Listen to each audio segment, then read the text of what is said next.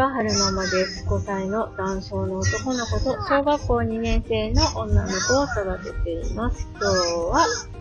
にせんにじゅうさんねんいちがつにじゅうしちにち金曜日の朝撮ってます。昨日の夜ですね、インスタでちょっとうってくるような残念なちょっと残念だなって思うようなことに触れてしまったので、そのことについてお話ししたいなと思います。えー、インスタで男性の、えー、お子さんですっごく可愛い女の子がいらっしゃるんですよ。で、その子がね、とあるブランドのうんとモデルさんに選ばれたんですよね。で、それが話題になっていて、ヤフーニュースなんかで取り上げられたんですけれども、えー、そのヤフーニュースにね、否定的なコメントがいくつか寄せられてたので、えー、そのママさんがね、心を痛められ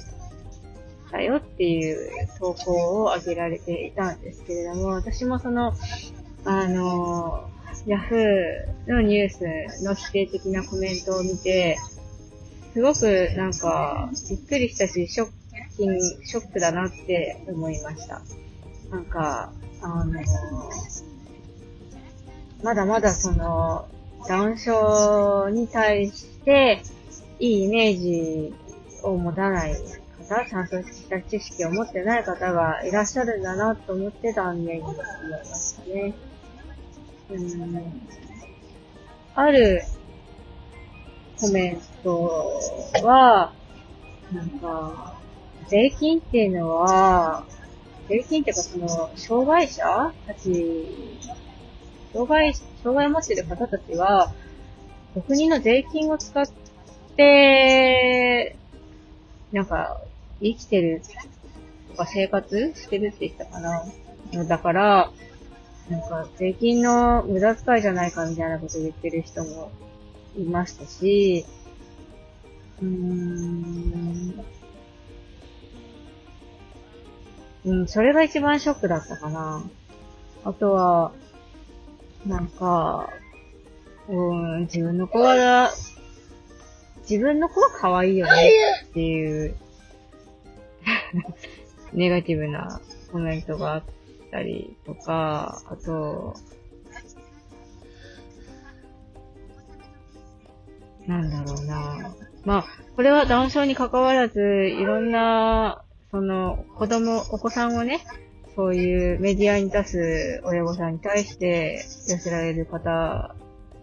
寄せられてると思うんですけれども、子供を、えー、メディアに出すのは親のエゴだよねって言ってる人とか、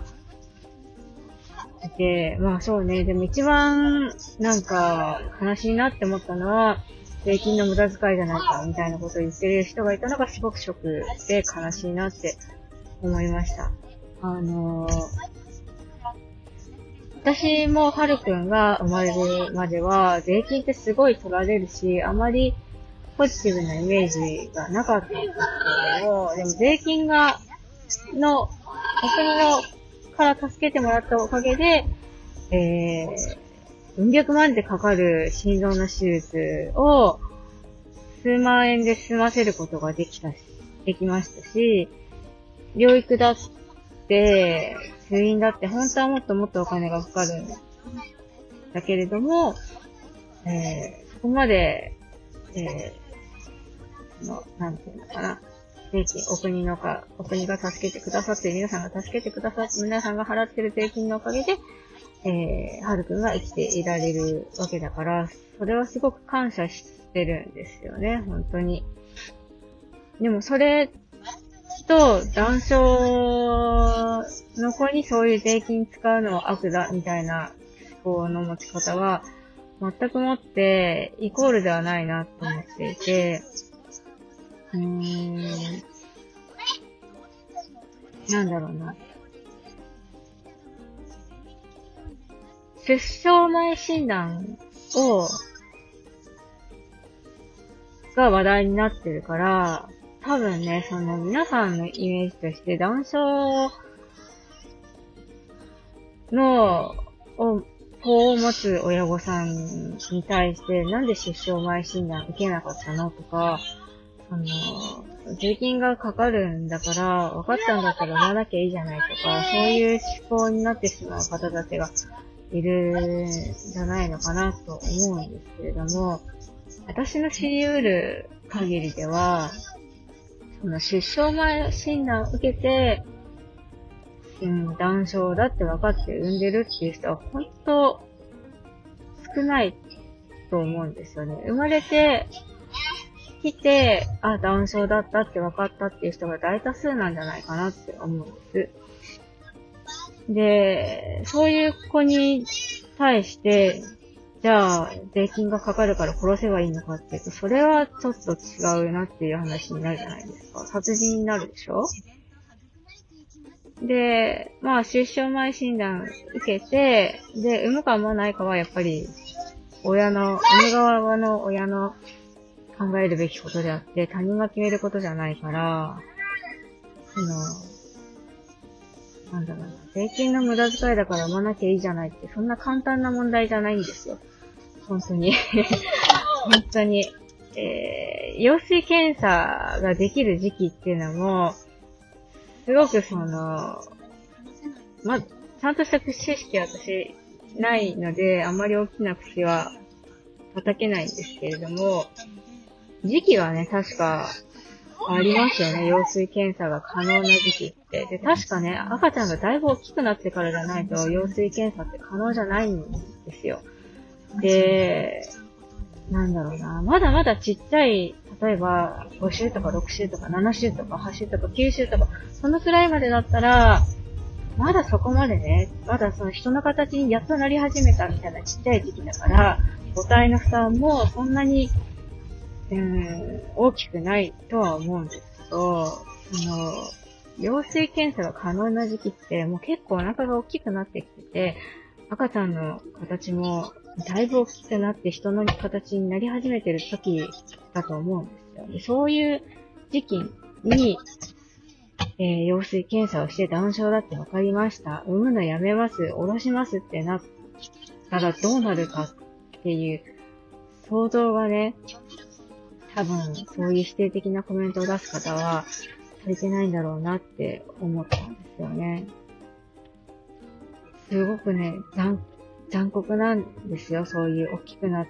てしまった子供を下ろす行為って。本当に。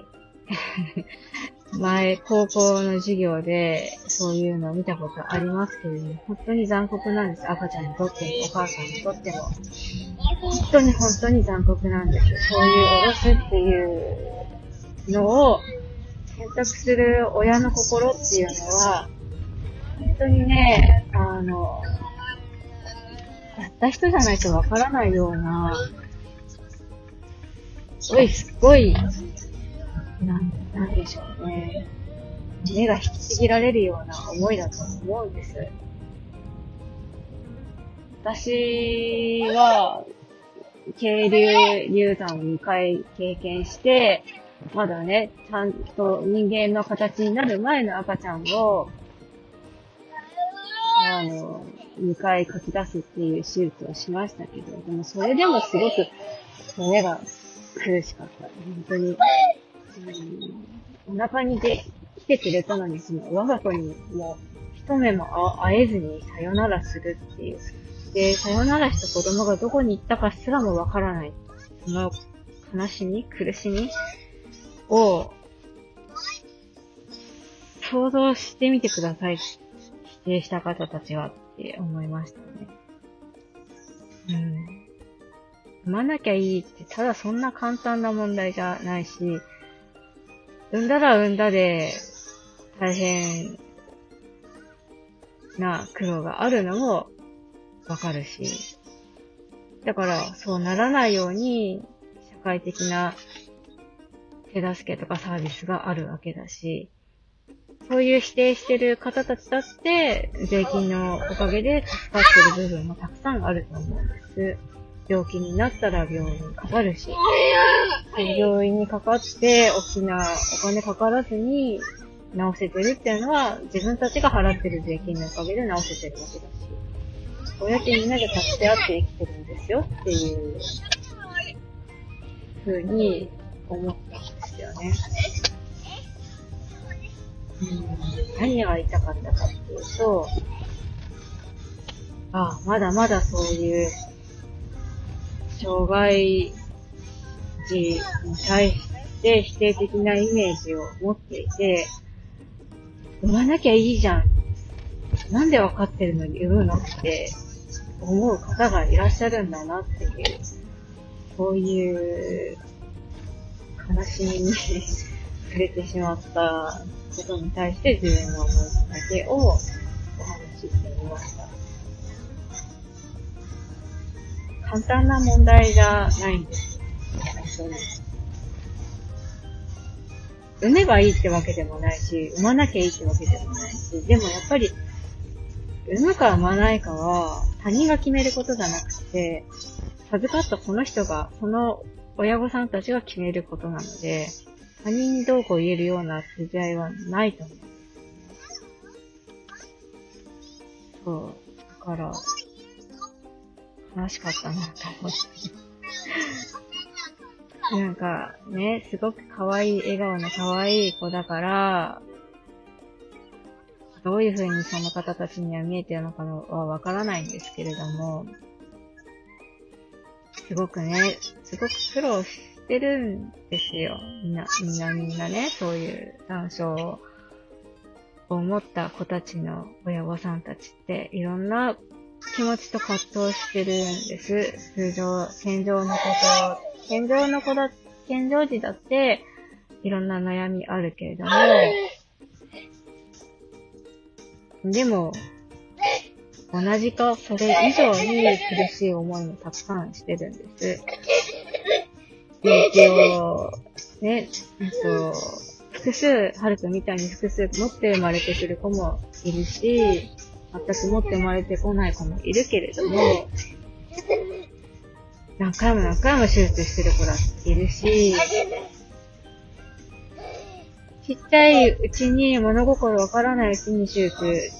できてれば、できて、できたから苦しくなかったかっていうと、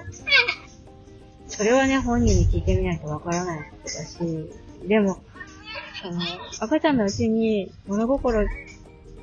かないうちに手術できたからいいじゃんって、そういう問題じゃなくて、それを見守ってる親たちだって、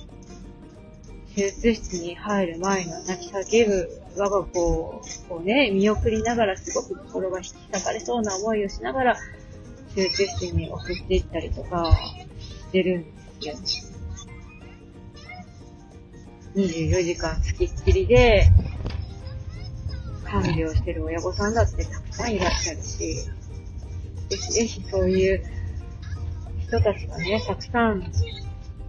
いて、でもその、お国のね、税金のおかげで、たくさんある福祉サービスのおかげで、えー、なんとか、なんとかっていう言い方も欲しいけれども、まあ、それが、いろんな、いろいろある福祉サービスがなかったらもっと大変だったけれども、そういうサービスがあることで、えー、幸せに暮らせている部分もあるんだよっていう事実をね、本当に知ってほしいなって思いました。そう。なんか、無知って怖いなと思って。えーやっぱね、こういうことって当事者が発信していくしかないと思うんですよ。本当に、えー、そういう世界にいない方たちっていうのは知らないから、そういうネガティブな発言ができるんだと思うので、そうじゃないんだよって、みんなすごく苦労してるんだよって、その中から、でも、その中でもその苦労だけを伝えるんじゃなくて、笑顔もたくさんあるんだよっていうのを伝えたいから発信してるんだよっていうのを、えー、ぜひぜひ皆さんにしてほしいなってお話ししてみました。えっと、最後までお聞きくださいましてありがとうございました。それではまた。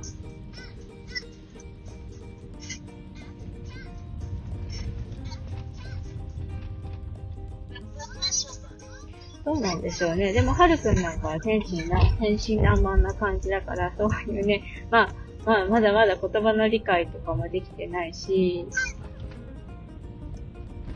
深く傷つくっていうのは、で、どうでしょうね。でもなんか、うーん、怒られたりしたらやっぱ悲しい顔するし、否定的なこと言われたらやっぱ悲しい顔するんじゃないのかな。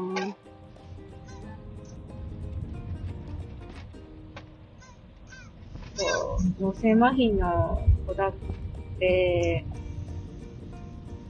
心がないかって、思心がないんじゃないか、感情がないんじゃないかって思ってる方たくさんいらっしゃると思うんですけれども、多分でもそんなことないと思うんですよね。あの、インスタでフォローしてる方での、と小脳だったかな、どっかの脳が、一部の脳がない子がいらっしゃるんですけども、でもちゃんとね、症状ありますし、